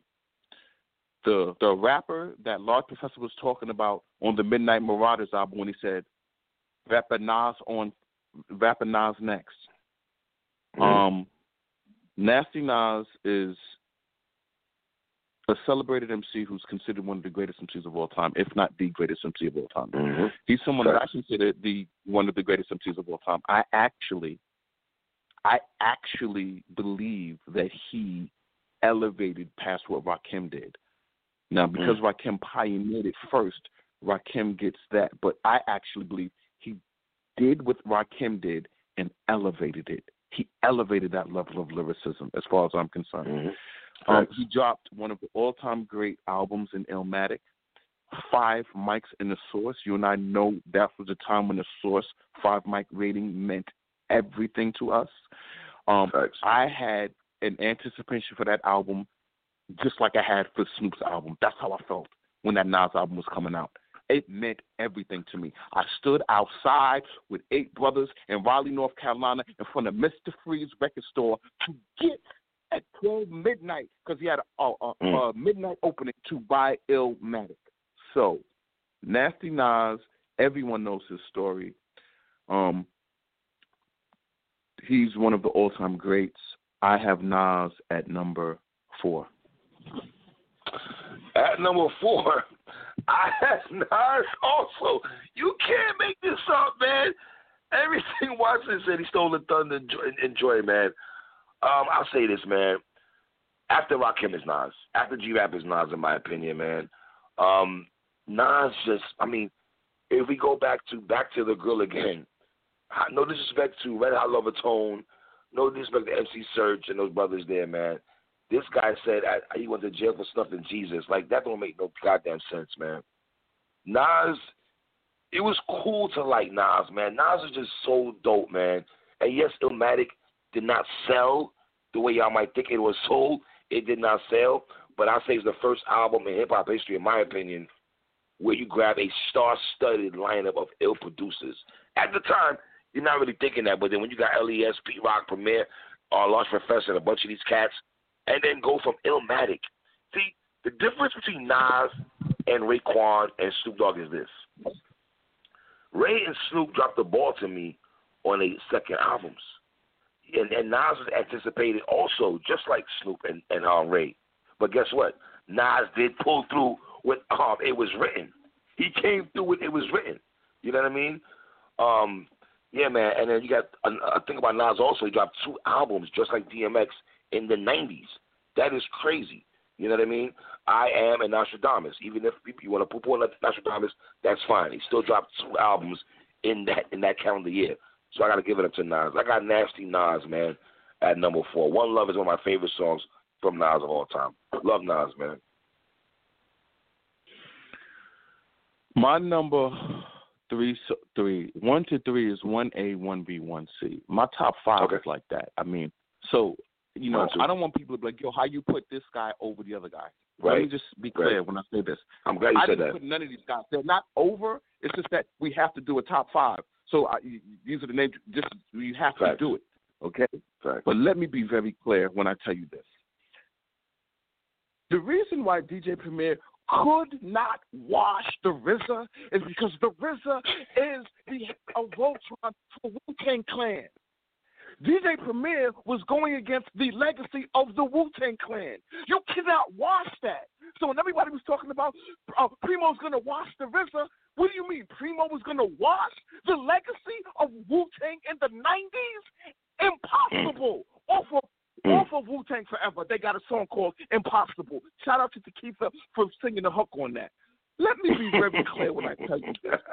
Wu Tang Clan means everything to me. Everything. I love the Wu Tang Clan. I used to rock. Wu wear. I used to wear things. I listened to Method Man. Let me tell you how much I love Wu Tang Clan. They meant so much to me. I have Method Man at number six on this list, and then I still Mm. put Wu Tang Clan on this because Ray and Ghost meant everything to me. So Yes. I I had to cheat code because I said there's no way I'm not going to just take meth individually and then not do Wu Tang Clan. And when I say Wu Tang Clan, I'm talking about Liquid Swords. I'm talking about Iron Man. I'm talking about. Only Built for Cuban Links. I'm talking about all of that is combined. These brothers were the 90s to me. They meant everything Mhm. to me. From Method Mhm. Man to Protect Your Neck. So Wu Tang Clan, without a doubt, sh- shout out to the RZA for reminding people how great Wu Tang was and having everybody be like, "Holy crap, uh, Premier didn't wash the RZA." Only a dummy, stupid dummy would have thought to wash the RZA. You can't wash the RZA. You can't wash Wu rank number three on my list. At number three, um, this is a person that everyone, when you think of Three Letter Man, and you say who's three favorite rapper, me and Watson have argued for three years about this individual. Um, I don't want to put. I don't want to say goat. He's just one. Of my, he's just my favorite rapper. If I to say my favorite rapper of all time, I have him there. But the thing about this, I have at number three. Um, obviously, he was in a group Hawaiian Cypher with Jaz O. I did not really care about that that, that group right there at all. When he was with Jaz O at all. I cared about when I heard him from Dead Presidents. I cared when I heard him and Foxy Brown on Ain't No Nigga. Hey Hove, I gotta keep it real, my G. Foxy did help you out a lot, my nigga, with Ain't No Nigga. Let's be clear on that. My nigga, she helped you out a lot, fam. A lot. Um, Reasonable Doubt to me you know, a lot of times we talk about albums in that era, 95, 96. A lot of times people say, oh, this album sounds dated, yada, yada, yada. But at that time, it, it was fire. I still to this day, I feel that Reasonable Doubt is one of those albums that is not that what we just talked about. I feel it's a classic. Um, in the 90s, I would say 96, 97, 98, and 99, Hove was my guy. That's four albums in the 90s. Um, I don't got much to say, man. I got Hove at number three. I'm gonna keep it light. I got Hove at number three, man. Y'all know how I feel about At number two, at number two, I have Francis M to the H, phenomenal. Mm. Gun rest under the waist by the abdominal. Frank White, the Desperado, used to rock the all black Movado, all black El Dorado. So, um, you earlier talked about Big and what he meant. I feel the same way. Biggie's death is a death in hip hop that I have never come to terms with. I actually hate hip hop and the hip hop culture because of it.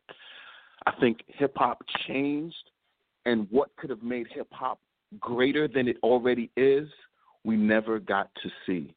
Like when you see Ice Cube and Will Smith and Jay Z and what 50 Cent became because they lived and and and became like running, you know, running this generation. I felt Biggie was on his pace to just be one of the, if not the greatest of all time, one of the greatest of all time. This man, to me, checked every single box in hip hop you could check. He was funny. He could do commercial. Mm. He could tell mm-hmm. a story. He could do mm-hmm. hardcore. He was a absolute hip hop head. From Thanks. Blue Funk, who's on the mic with a bunch of niggas, Biggie Smalls, to Party and Bullshit or for the Who's the Man soundtrack, mm-hmm. to Dreams for the R and B chick, to mm-hmm. Ready to Die, to Life After Death, to Junior Mafia. Biggie mm-hmm. Smalls is the illest. Uh, Biggie Smalls is one of my all-time favorite rappers.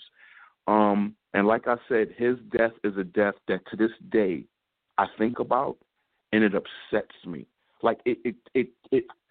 I lost some of my love for hip hop when Big died. That's how. That's how much I've never gotten over it. It is a death that I will never come to terms with because I love this man so much and what he meant to hip hop. Biggie Smalls, number two. So number two for me is a, a group that you spoke about a couple notches down. Um, I would say this, man. We just watched the producer last night from this particular group go head to head with DJ Premier. And I've said numerous times from 1993 to 1997. Some of you tell me three, it's longer than that. But I'm just going to go four years, all right? And that's still long. Let's be clear. I just think that was his golden era, in my opinion. Not saying he didn't lace the world with beats, and I'm talking about the RZA um, we could also talk about him being you know, after Havoc, in my opinion. I have him as the second best rapping producer, not Kanye West. Sorry, y'all. I got Havoc, then the RZA. Let's be clear on that. Um, I'm going to Wu Tang Clan at number two, man. Talk about a, a different sound. I'm going to hop on the sound right quick. A lot of groups in New York, you want to say this person sound like this person, this person reminded you of this person. I did not know that there was niggas from Staten Island. Well, not all from Staten Island. You got some niggas from Brooklyn. Let's be clear. Well, you got Masta Killa, um, Ol' Dirty Bastard, and GZA. Let's be, and I think Red RZA was born in Brooklyn too. But that's neither here nor there. But these brothers really meant the world to me. Um, I remember the MPV era watch. I remember you remember that era also. That is the Pathfinder Land Cruiser era. These these niggas were a staple, a staple. And guess what? For all this shit that was going on in the East Coast, West Coast shit, guess who was on a song on Tupac's album? You be gotta be right. That guy met the Man that watched that high on his list. All right. Um, Enter the 36 Chambers. It was just different music, man. Different music, and there's only one song on that whole album that I didn't really care for. It wasn't even whack, and it was Tears. That is just a certified, and that's another album me and Watson have revisited is Enter the 36 Chambers. Please check that out on the channel. And for these nine brothers to connect, Havoc said it himself on this show, we will never see nine nice niggas. Let me slow that down if I can see the voice. Watch. You will never see a group again, my niggas. I'm sorry. Of nine nice niggas. Do you know how it is to find two nice niggas? You grab seven more niggas and you put them together. Riz, I gotta shout, I gotta shout you out, Riz, for your mastermind. You know, for all the talking about who won last night and everything, brother. You won period in hip hop. Period. I don't even care what happened last night. You, you, what you did for the culture, bringing these niggas together. And Watson spoke about Iron Man, Supreme Clientele. Well, that's the 2000 part itself. All the albums in the 90s, Ol' Dirty Bastard um, album, GZA album. Like that run they had, it was, one. listen, Watch. We always talk about runs and eras, right? Shout out to the G Unit era, man. But I'm to be real, man. I don't think G Unit era was that much bigger than the Wu Tang Clan era. The Wu era was fucking crazy. I knew niggas that was now born in New York, excuse me, in Staten Island, that was born in Brooklyn and would say they from Staten Island. I knew niggas go to Park Hill and want to go around them blocks just to see they could see the Wu. When Wu Tang Clan was on Rap City, I had to get uh, me and Watson was the niggas that had to go grab them VCR tapes from the store and take them shits to watch that shit after they was on. I ain't gonna talk too much, Watson. I got Wu Tang Clan at number two, and Wu Tang Forever is a fucking classic, man. That's the wild thing about it. Is when they formed back together in '97. Four years later, Watts, you can make the argument that Wu Tang Forever was better than Enter the 36, man. I got Wu Tang Clan at number two, man. Okay. So as you can see, our top five, they're all just iconic, iconic MCs. So my number one MC mm. was introduced to Here we me go. from EPMD. And my Mm. introduction Hold on, to him hold on, was- hold on, hold on, hold on, hold on. Hit me with it. Can't wait. to Number one. I think I know where you're going already. You ain't say his name yet. My introdu- my my introduction to this MC was through a group called EPMD. Mm. And when I first heard him, I didn't know who he was. All I heard was, "I got it going on." Since I'm up next to Flex, you can bet I drop heavy. So girls, grab your Kotex. So when I heard, what, what's a what? What is this?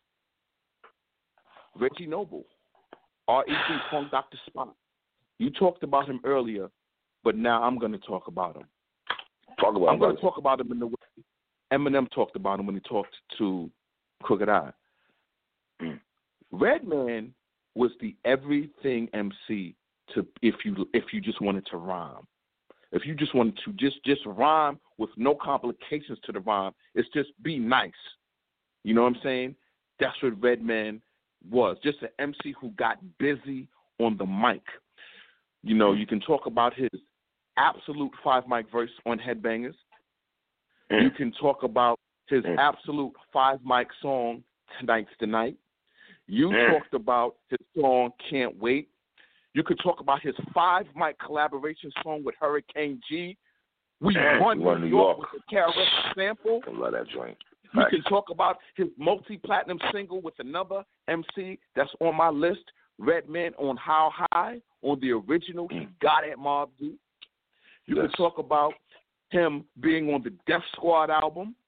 You said something earlier. Redman put three albums in a row, just like Mobb Deep. That was difficult, and he was doing it in two-year intervals: 92, 94, 96.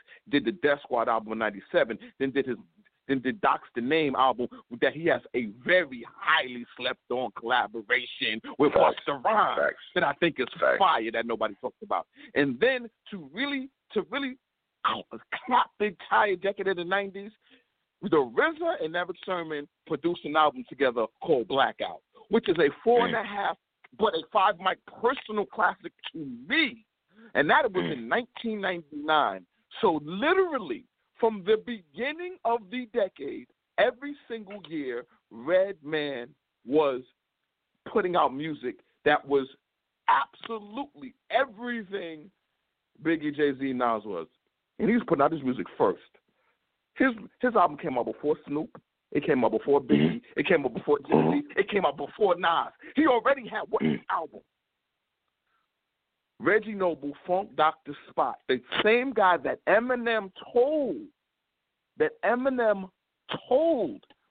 When I heard Muddy Waters, I said that's it, and he made it clear. I was I was listening to Biggie and Jay, and then Muddy Waters came out, and I said that's it, that's it. Redman is the best. That's I understand that thought process because that's my thought process. You one of the MCs you talked about earlier was K Solo. Well, guess what? Redman mm-hmm. has a collaboration song with K Solo. Five mic song. Five mic song. Five mic song. Okay. Five mic song. He has this uh, absolutely.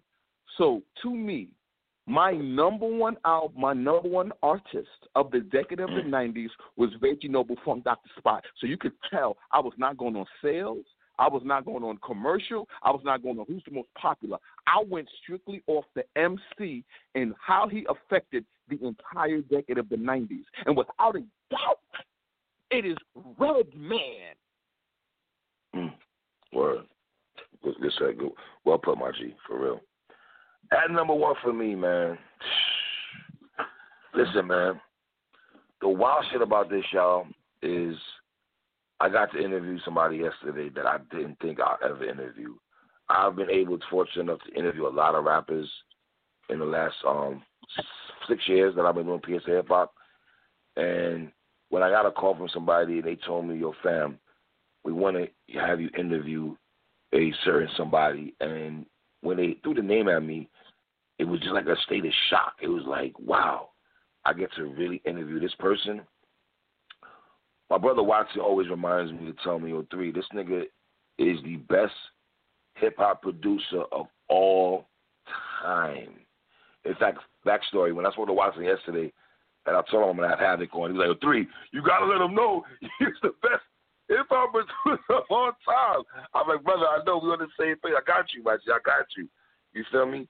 Um, wow, man, Mobb Deep, man. What can I say? I got number, I got Mobb Deep at number one. And like I said, by 1993, I was not listening to Juvenile Hell. I'll be lying to y'all saying that I did. I was on my number two list, which is the Wu Tang Clan type tip and the Midnight Marauders and Snoop and all that other stuff. Neither here nor there. But Watson could attest to me everything I'm about to say, man. When we first heard Shook Ones Part 2, we ain't talking about Shook Ones Part 1. Me and me and Watson, we played it because it was out. We forced to. It's hip hop. We copped it. We had a single. You know the vibes. When me and this nigga heard Part 2, man, it's over. Over. And then you cop the tape, man. The infamous. I can't. I, I, I even have to ask Watson how many times. You know, back in the day, me and Watson we'll break tapes or lose tapes, but we we'd go back to the store to cop them shits ASAP. Rocky, my niggas. Like my infamous tape, whether it popped in a fucking cassette tape, I was going to the store to cop that shit the next fucking day, and we was mad as hell. Right? This man just came on the show and talked about the 25th anniversary of the Mobb Deep infamous album. That's another album me and Watson revisited also. A lot of a lot of projects we talking about, it's on this fucking channel that we spoke about, man. We revisited the whole fucking album. 58 minutes, first of all. Let's be clear on that. This is a five mic album. Another backstory. Me and Watson on the old channel, we did a Mobb Deep appreciation, right? This is not, you know, I, I, I, I'm sidebar again. Y'all think it's funny when niggas be coming at me saying, "Yo, three and Watson, y'all hate Cassidy," but nine months before Cassidy decided to do battle rap, me and this nigga did appreciation. That's why I throw that out there. Also, I say that to say this: two weeks before Prodigy passed away, me and Watson did a Mobb Deep appreciation. It just early in the game working together. And it's like, yo, we're doing appreciation. And it was a no brainer. How the fuck we gonna do appreciation, not do the mob? You know what I mean? I think that was like the second or third one we did. We did Ray Ghost first, I believe. It was the first one we ever did. Y'all could hear the way we spoke about the mob, and you heard Watson spoke about him his, when he talked about him a second ago. I co-sign I co-sign everything my brother said, man. And Prodigy, I've said this numerous times, so is not breaking news to none of you niggas if you listen to this show. I love Nas. I really do. But at one time, my cousin and I used to have a, he's going to hear this and laugh. We to literally argue about Prodigy and Nas. Like, I was hell bent on saying, yo, I love this nigga Prodigy. Like, I really love Prodigy. Like, Watson will tell you this. We spoke about this on, off air also. I wanted HNIC to drop way before it dropped. You know what I mean? You go into Hell on Earth. So you give us a five mic album, Infamous. Then you go into Hell on Earth, and that's another five mic album. My niggas, then it's the same effect Watson said about Redman. How do you have three albums as classics? My nigga, that is not easy to do. Especially when I spoke to Havoc yesterday, telling him, yo, fam, the level of competition that you guys were going against, that you still giving us pumping out fire music, my niggas. Murda Muzik in 1998 is a fucking classic, my niggas. I got Mobb Deep. I mean, the Dun Language. I love these niggas, man. I, I love the continuity between the mob. And like me and Watson said, it's funny. I asked Havoc a question yesterday, but me and this nigga said this way before we talked. I Havoc answered this question. The reason Curtis Jackson, Boo Boo, 50 Cent signed these niggas was on the strip. 50 was a fan. My niggas, he had to sign them up. When he, the mob came up before 50. He signed them niggas on the strength of when he was doing this goon shit in Southside Jamaica, Queens. That was the the soundtrack of his life, niggas. It was the mob. When you think, you know how many niggas in Miami told me, Watson, when they think of New York in the 90s, they think of Mobb Deep. I love you, Mobb Deep. I got MOBB, DEP, ACD, Burn something. Queens, is you with me? Let's get lifty. I got MOBB at number one, man. Mobb Deep, man. Love them niggas. All right, I feel the same You know way, I mean? man. There's nothing you said. There's there's nothing you said about Mobb Deep that I do not agree with. Nothing. Like I said, my one to five was, come on, Tomato, man. It was, tomato. It was all Tomato, tomato. You know what I'm saying? You can't go wrong. Absolutely, it, it, you can't go wrong. Uh, Mobb Deep is absolutely. I mean, I I don't even. So Havoc potentially is going to do an MC beat battle. I don't think people understand. Me and Three just said he has a three album run that I personally do not believe there's a, a producer that's going to put 20 songs up against that Mobb Deep catalog. I don't Talk think your it shit, my nigga. done. Talk your shit. Talk your shit. I don't think it can be done. Like I see people really out there because I don't think they're really understanding what happened on the three albums. And then if he if, for fun, he could go fully loaded clips last last day Ugh. and the promise. Jesus Christ. Just do that on him, and I'm telling you right now, everybody needs to jump out of the Instagram live. So I, people really do not understand what's going to happen when you go against that Mobb Deep legacy of the '90s, man. And let's not forget, eh, sidebar. win or lose. It's, it's sidebar. Y'all niggas stop being disrespectful saying Alchemist would wash Havoc if they went back, if they went out of beef battle. Y'all niggas stop that shit. There's no way that I love the Alchemist, but he's not. wa- I don't even got Alchemist beating Havoc. No, this. Listen, Al. I apologize, brother. I don't have you beating on Havoc on back to back, going on joint for joints. I just don't. I don't. Yo, My nigga, if what, somebody what, thinks- what shook ones and survival of the fittest drops? Where's Alchemist going? nowhere. He's going nowhere. He, he, he can't compete with it. What is Alchemist going to do? Take your best work and put it against the best Mobb Deep? Won't happen. I'm telling you right now, I can't wait to see who goes against Havoc, man. Because when we do that show and we put down our Havoc beats, this is going to get ugly. It's going to get ugly for whoever's that other producer. Because it ain't going to be him. It ain't going to be Dre. It ain't going to be Timber. It ain't going to be one of them. Y'all P-Rock. really going to try to. Oh man, See, I don't want it to be Pete Rock, man. That's the one that that'll be Well, a problem. well, hold on. P-Rock. Crooked I, and I said on Twitter today that he hollered at Daz Dillinger, and Daz Dillinger wants to come outside. That was a tweet from Crooked I on Twitter right now. My, I, I pray to the hip hop gods. That is Daz Dillinger. I pray to the hip hop gods. That's what I do. That's the one I want. I want that so badly. So you want Havoc? All right, so hold on. Let's, let's take our time. You want Havoc and Daz to have a beat battle. Absolutely. And the reason why is because oh, you're trying to bring back the Source Awards. This nigga's trying to bring back the Source Awards. The East Coast, Here's why it makes the most sense. You gotta have people from the same era battling. Uh, gotta have people from the same era. That's why this ain't no. You have to give me a '90s producer who was prolific in the '90s. Daz Dillinger was one of them. So, so put him against Havoc. Uh, listen, man, y'all gonna say I'm biased. You, you know what? I'm not being biased when I say this, man. I'm just talking hip hop, man. I don't have Daz beating on Havoc, fam. I don't. Uh, but a lot. I gotta keep the thing. But a lot. But a lot of people will. A lot of all people right, will. I respect that. I respect it. I respect and, it. And and a lot it. of people will.